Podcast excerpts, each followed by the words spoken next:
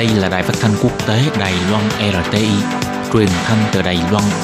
Mời các bạn theo dõi bài chuyên đề hôm nay. Lê Phương thân chào các bạn, các bạn thân mến. Hoan nghênh các bạn theo dõi bài chuyên đề hôm nay qua bài viết Cứu lấy ngành du lịch. Vừa qua, đối với việc ngành du lịch gặp khó khăn, thậm chí là một số công ty du lịch phải ngừng hoạt động, Bộ trưởng Bộ Giao thông Lâm Giai Long cho hay chính phủ hỗ trợ nhưng các doanh nghiệp cũng phải tự giúp mình. Thị trường cũng nhân dịp này được cải tổ lại để cho các nhà kinh doanh không có khả năng cạnh tranh rút lui thị trường.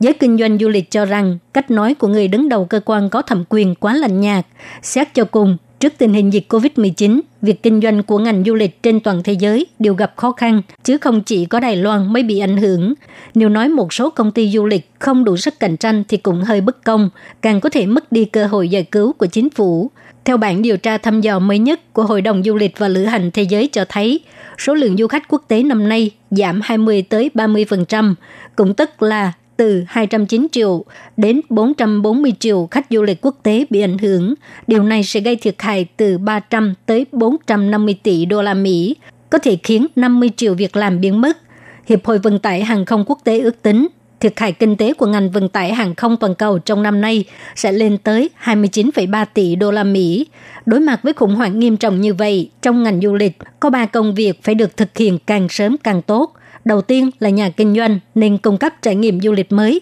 thông qua thiết kế sáng tạo hoặc kết nối theo chiều dọc và chiều ngang với những người chơi và doanh nghiệp thượng nguồn và hạ nguồn để tăng giá trị CP của du lịch, tăng cao sức hấp dẫn đối với du khách và tìm cách giành lấy sự lựa chọn tiêu dùng của khách du lịch. Thứ hai là sự ủng hộ của chính sách chính phủ. Ngoài đưa ra đủ các loại biện pháp tháo gỡ khó khăn, hỗ trợ doanh nghiệp vượt qua khó khăn, trong lúc các nước đang lần lượt tháo dỡ phong tỏa, chính phủ một mặt nên tranh thủ được đưa vào danh sách mở cửa các nước, mặt khác nên tích cực tìm tòi ký kết bong bóng du lịch với các nước kiểm soát dịch bệnh tốt hơn để hữu hiệu phục hồi thị trường du lịch. Cái gọi là bong bóng du lịch tức là chỉ các quốc gia đã ký kết hợp tác cung cấp các quy định xuất nhập cảnh thuận tiện hơn cho hành khách của nhau.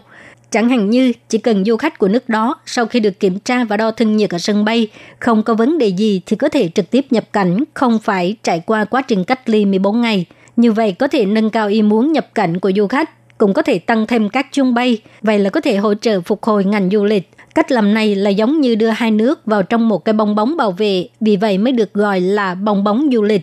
Thứ ba là áp dụng các biện pháp phục hồi du lịch do các tổ chức quốc tế như là Hội đồng Du lịch và Lữ hành Thế giới đưa ra. Hội đồng Du lịch và Lữ hành Thế giới cho biết, Hiệp hội sẽ hợp tác với các đơn vị dân sự trên toàn thế giới cùng hỗ trợ, ủng hộ ngành du lịch của các nước. Các chính sách phục hồi mà chính phủ có thể áp dụng bao gồm đơn giản hóa thủ tục visa và cải thiện sự thuận tiện cho việc đi lại, loại bỏ các hạn chế vận chuyển để cho phép các cảng và sân bay có không gian hoạt động lớn hơn – giảm các loại thuế liên quan đến hành khách như là thuế hành khách hàng không và miễn thuế cho sân bay, cảng, ăn uống và chỗ ở, trợ cấp hoặc là tặng thưởng cho các doanh nghiệp bị ảnh hưởng bởi dịch bệnh. Điều đáng chú ý là ngành du lịch Đài Loan chủ yếu là các doanh nghiệp vừa và nhỏ, với nguồn lực hạn chế và thời gian phục hồi lâu, rất cần sự hỗ trợ chính sách thân thiện.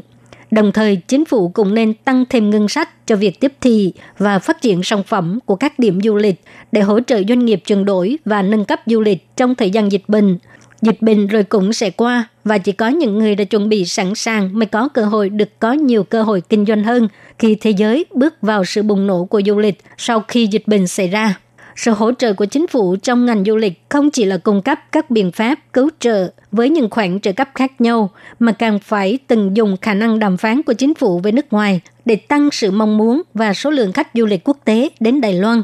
Đây mới chính là cách chữa tận gốc để phục hồi thị trường du lịch trong nước. Còn đối với những thử thách phòng chống dịch bệnh có thể phát sinh, tất nhiên là thử thách khả năng của trung tâm phòng chống dịch bệnh, khóa lại tất cả các rủi ro có thể ở bên ngoài, không cho vào đất nước hoặc là ngăn chặn dịch bệnh nhưng đồng thời cũng sẽ cắt đứt nền kinh tế. Đài Loan đã bước vào giai đoạn phòng chống dịch bệnh 2.0 với sự hồi sinh kinh tế là chính. Suy nghĩ và chính sách của chính phủ cần được điều chỉnh cho phù hợp, không nên chỉ giữ kỷ lục cộng không mà phải chăm lo đến cơ hội sống còn của nền kinh tế và doanh nghiệp. Các bạn thân mến, các bạn vừa theo dõi bài chân đề do Lê Vương thực hiện. Xin cảm ơn các bạn đã quan tâm